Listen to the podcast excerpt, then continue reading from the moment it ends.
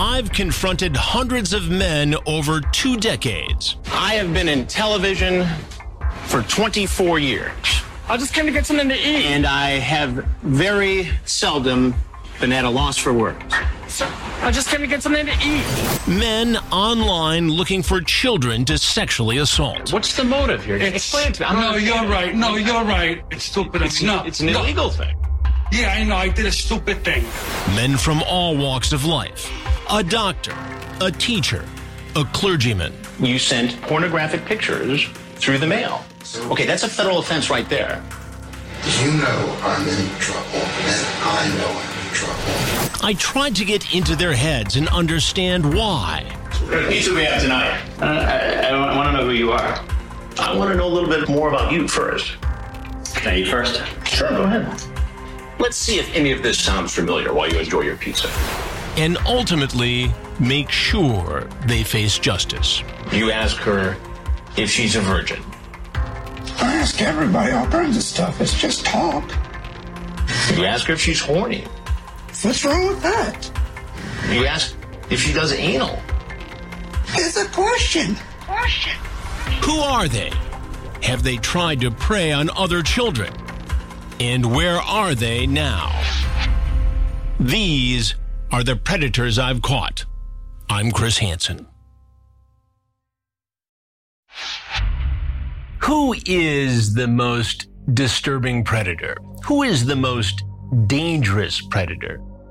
These are questions I get all the time. In our last episode, we examined Chuck Harding, Hard Chuck 1.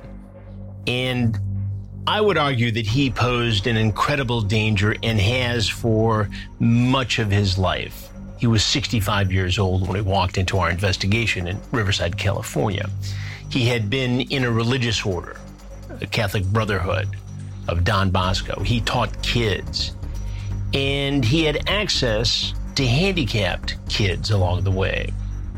He also, based on the evidence that we found and by his own admission, was a true believer in pedophilia, sexual relationships between adults and boys. And so that makes him a grave danger in that respect.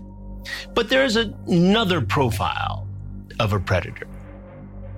One of a person you could pass by almost every day. A person who you could see, in this case, at a courthouse, going about your business, uh, handling a civil matter or a parking ticket.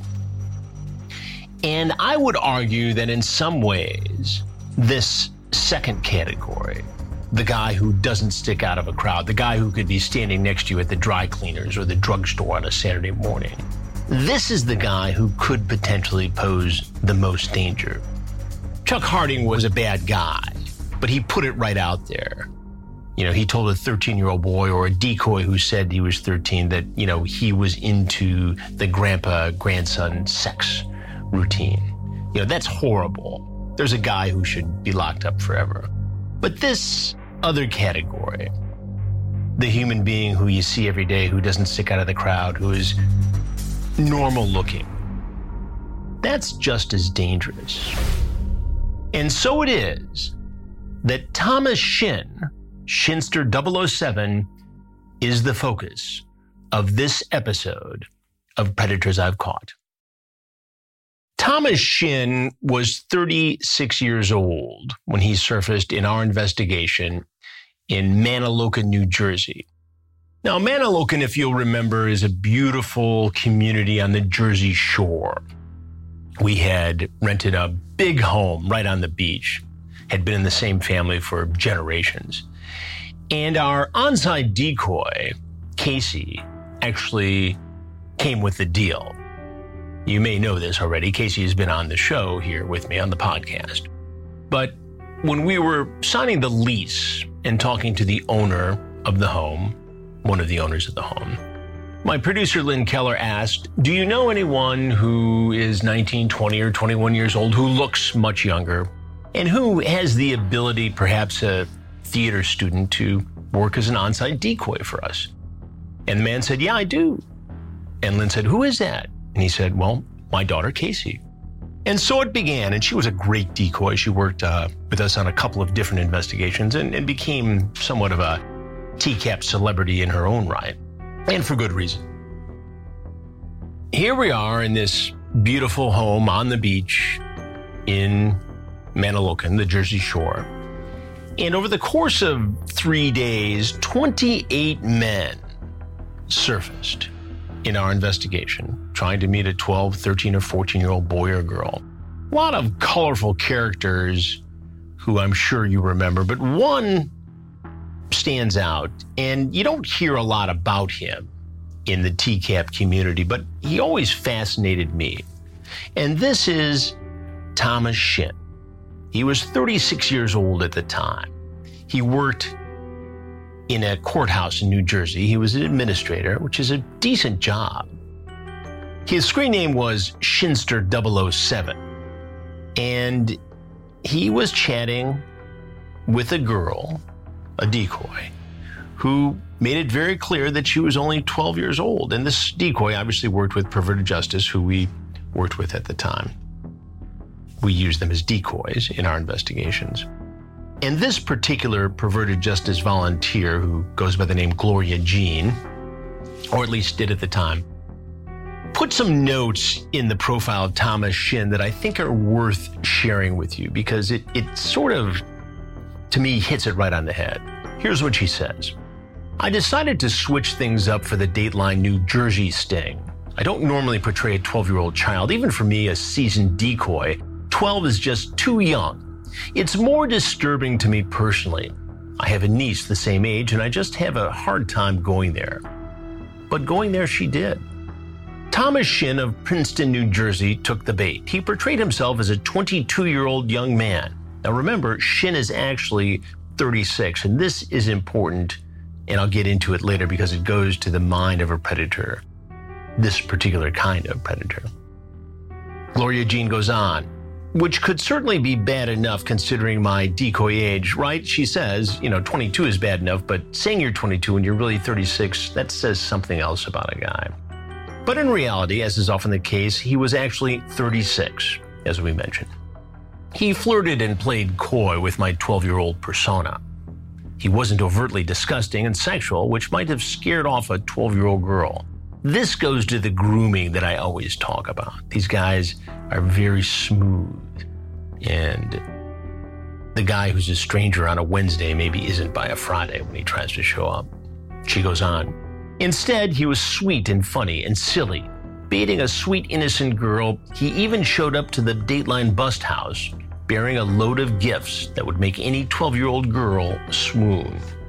And I'll get to those gifts in just a minute here. He even, Shinster 007 does, gets into a, a joke. He tells a joke to this girl, Valerie Makes Nice 95. That's her screen name. That would appeal to a 12 year old girl. And let me read to you from the transcripts, the exact transcripts that were provided by Perverted Justice. Shinster 007 says, I got a joke for you. Valerie Makes Nice 95 says, Okay. What's black when you buy it, becomes red when you use it, then turns white when you have to throw it out? The decoy says, I don't know. What? Charcoal.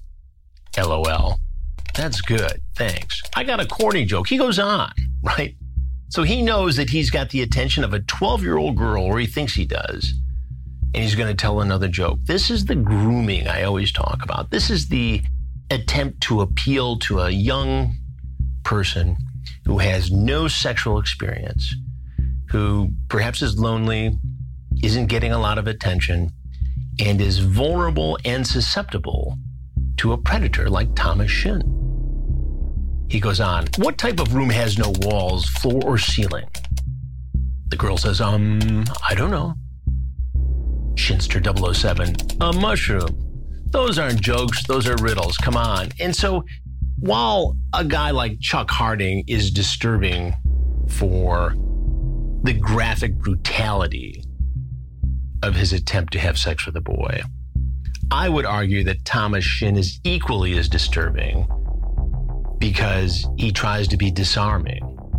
I mean, who says that they're 22 when they're 36. That's still illegal, by the way. When you're trying to meet a 12 year old girl, there's no difference in the law. You don't go to prison longer if you're 36 versus 22. But in his mind, and again, I'm not a therapist, I just play one on TV because I've interviewed 400 of these guys. In his mind, he thinks it's going to lower one of the barriers that exist in our society between adults and children. And they exist for good reason, for their protection. But he's going to try and get through that boundary. The chat is alternatively sweet and seductive. And he initiates the idea of some sort of romantic relationship. But first, he talks about all kinds of things that he's done going to college, thinking of going to law school. Again, he works in a New Jersey court system as an administrator. That's a decent job. And this becomes important later, and I'll get to it.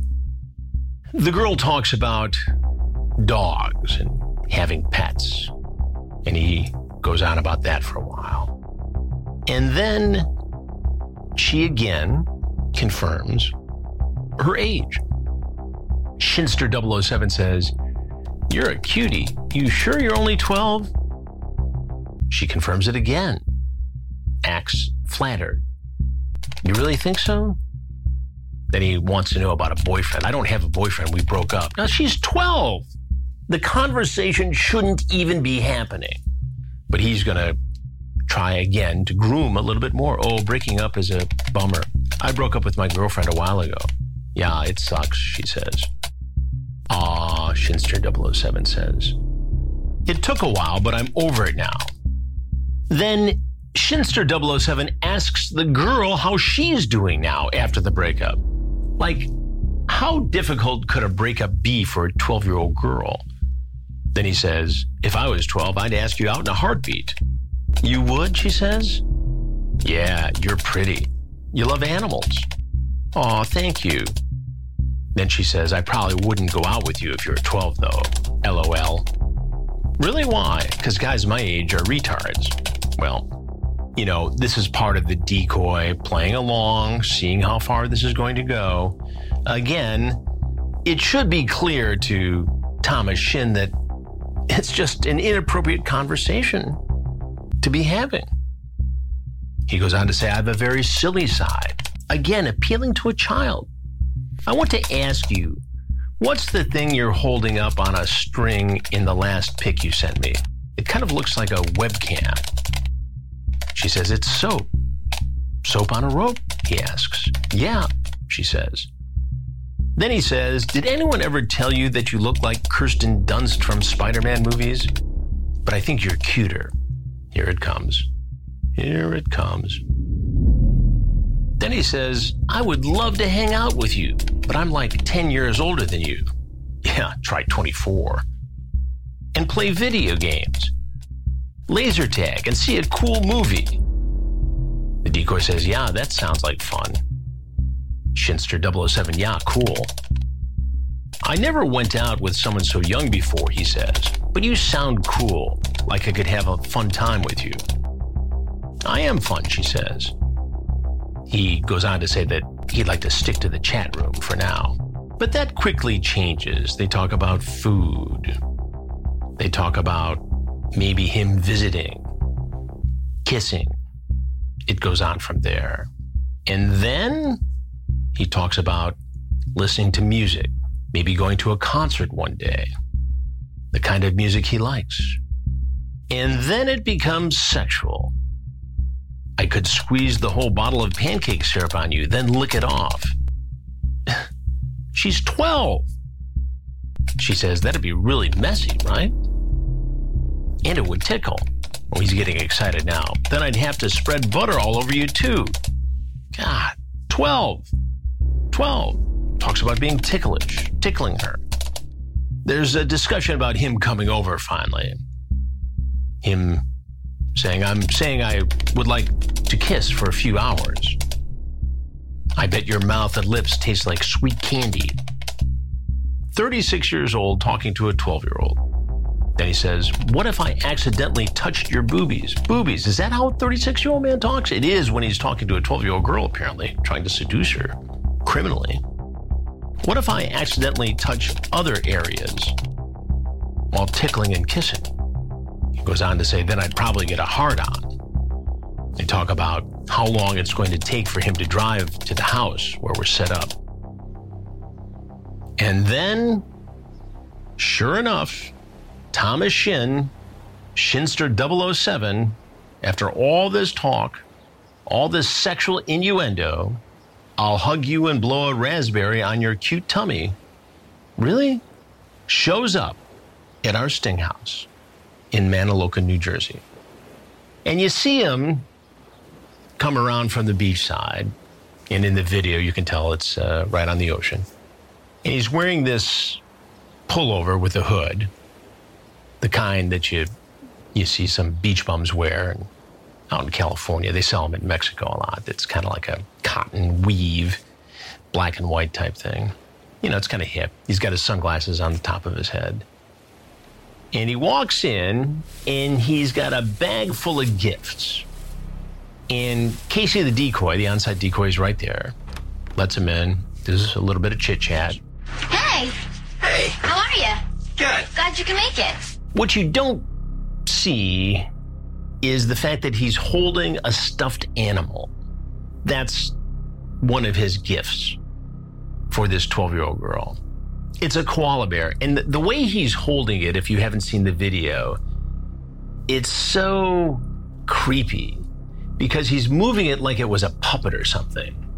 Like the way a regular human being would show their niece or their child a stuffed animal they had purchased for them as a gift.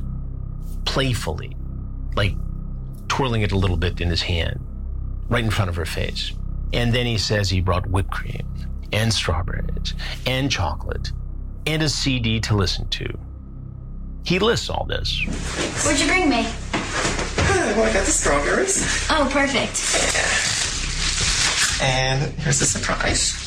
A surprise? oh, thanks. You like koala? Yeah, thank you. And I brought a, I don't know, DVD because there's like some singers on here that I think you might like. oh, cool. Yeah. Casey says she's going to go get something to drink. All right, well, I'm gonna go get myself something to drink. I'll be right back, okay? Okay. All right. So she leaves, and that's my cue to come out from the room where I've been watching all of this unfold on a monitor, series of monitors. So I walk out, and he's startled. There's strawberries and whipped cream and chocolates and stuffed animals. Oh, you got it all going on, don't you? Oh, wow. Have a seat right over there, please. I can tell that he sort of gets what's going on. And it's even more disturbing because he knows who I am. And we'll get to that in a second here.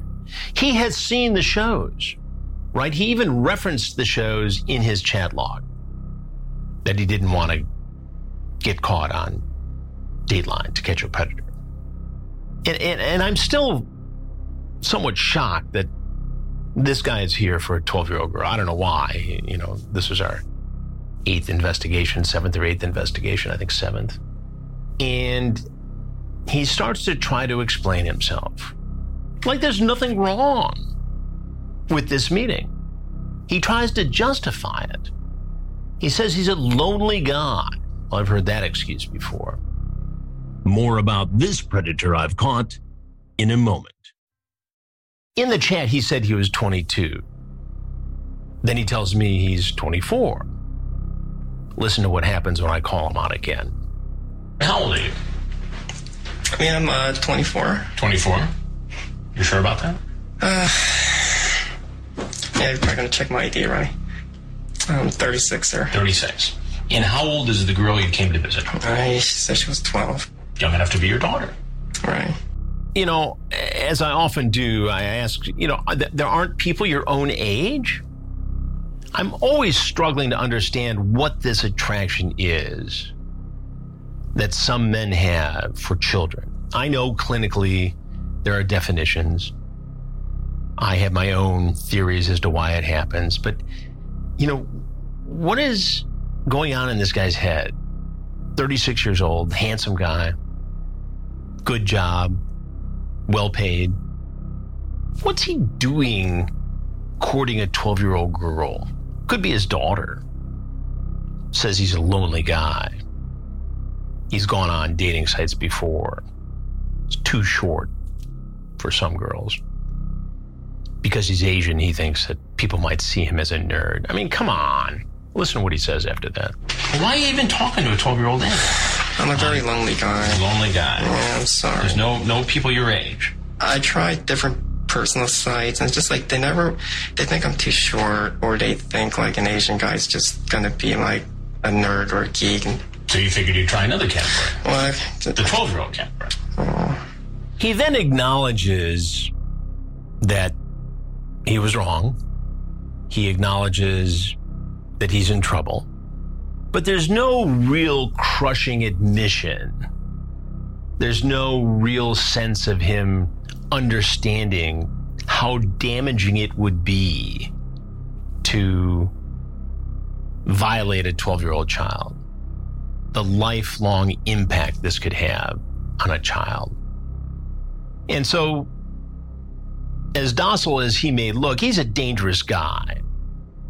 And you have to wonder, as I always do in these cases, how many other kids has he met? Now, there was nothing in his history, no other criminal charges, to indicate he had done this before. But I go back to what the therapists in this world often tell me, which is if he gets caught once, he's offended before.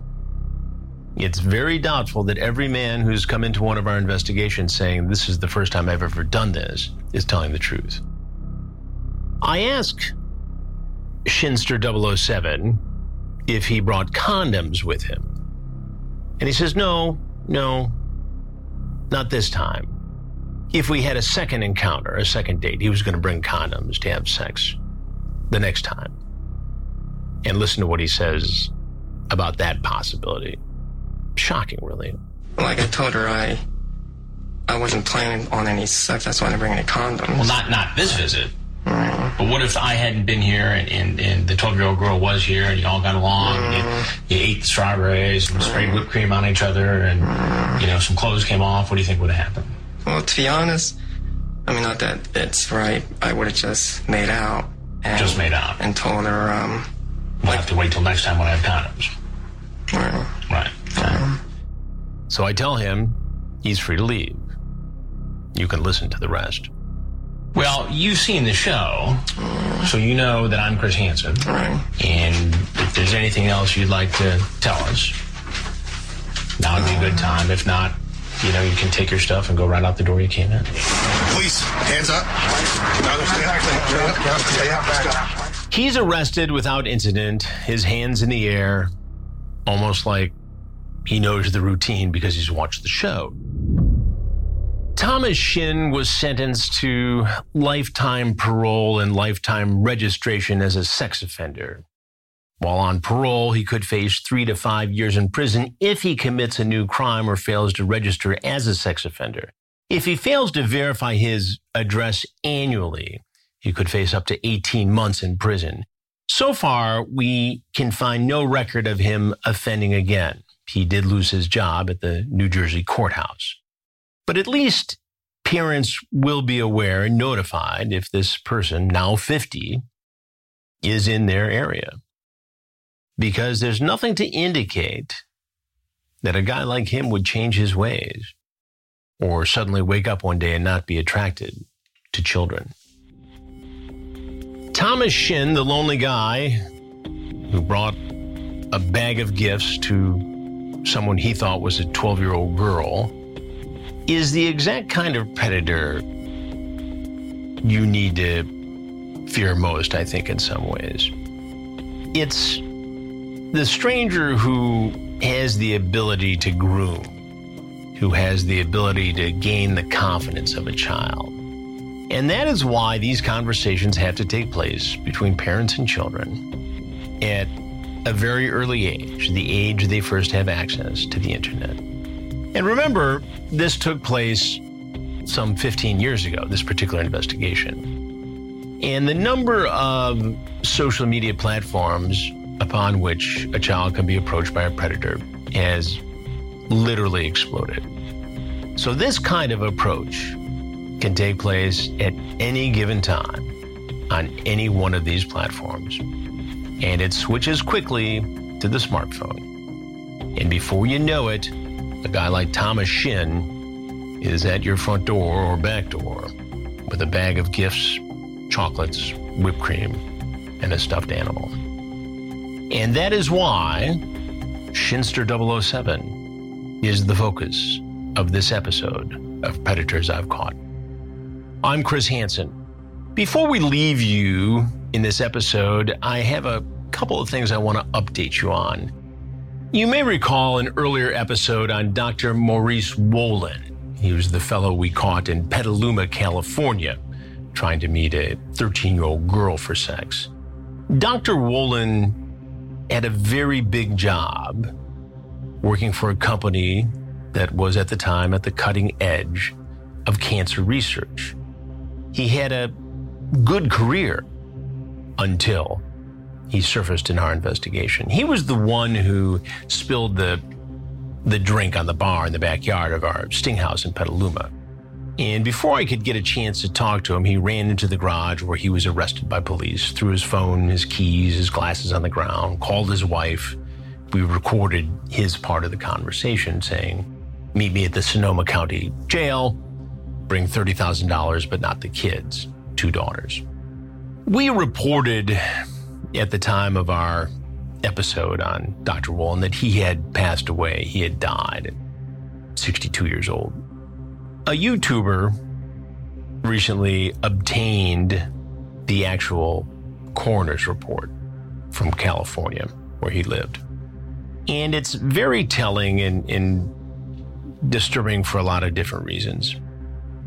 Wolin, as it turns out, in January of this year, hanged himself using a belt. His wife, also a noted physician, who had stuck with him all these years, apparently found him hanging, called authorities. They came, tried to resuscitate him. It was too late. He was dead. The wife also told investigators that they had an argument the night before. Wolin was drunk. He was expressing suicidal ideations, they say in the report.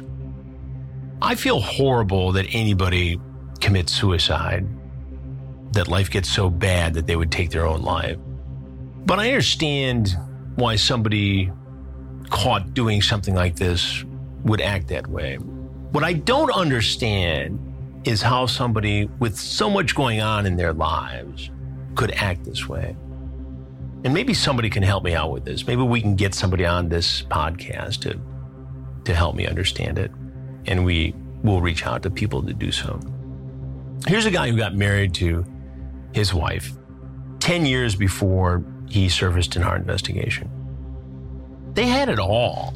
You look at the wedding announcement, they got married on the West Coast, honeymooned in Hawaii, had two children, both incredible careers. She was also an oncologist. And God bless her for sticking with him to the very end. I don't pretend to know anything about their relationship. And I certainly don't know at all about why he ended up in this predicament. But my thoughts and prayers do go out to Wolin's wife and his children. And I hope they're at peace. As you know, we um, ask you, our podcast listeners, to check in with your questions. And here is this week's question. Hi, Chris Hansen. I'm Diego and I'm from San Antonio, Texas. And I'm leaving you this message so I could ask what you think about people following in your footsteps as far as catching predators online uh, some of them, from what I know, don't go about it the same way as you do, uh, but they still get a job done where they get people arrested. Thank you, Diego, for that question. And it's a good one. I do not embrace content creators or YouTubers or anybody on social media going out to be vigilantes. I know people do it. People approach me all the time to be a part of it. I'm doing my own predator investigations. And as I've mentioned here, we'll know very soon where the next series is going to air on television. And we'll do a version here and, and also on the YouTube channel, Have a Seat with Chris Hansen. The problem with vigilantes doing this kind of work is it's unregulated at every level. Oftentimes it's motivated by profit and clicks. And the reality is that because there's no law enforcement involvement, they are very difficult cases to prosecute. And it harms law enforcement. Recently, I spoke at CrimeCon along with a, a member of the Ohio ICAC, Internet Crimes Against Children, who made it very clear that vigilantes who go on social media and try to sting predators create a headache for legitimate law enforcement. When I do it, I do it along with law enforcement. Obviously, with perverted justice, we knew who the decoys were. They work closely with law enforcement. And it's a blurred line. And while the media never wants to be a tool of law enforcement, nor does law enforcement want to be a tool of the media, it's the only socially responsible way to do these investigations. And so I do not encourage, I do not condone, I think it can cause more harm than good. And Diego, I hope that answers your question. In the meantime, if you have a question for me, reach out at chris at predatorpodcast.com. I'm Chris Hansen, and this has been Predators I've Caught.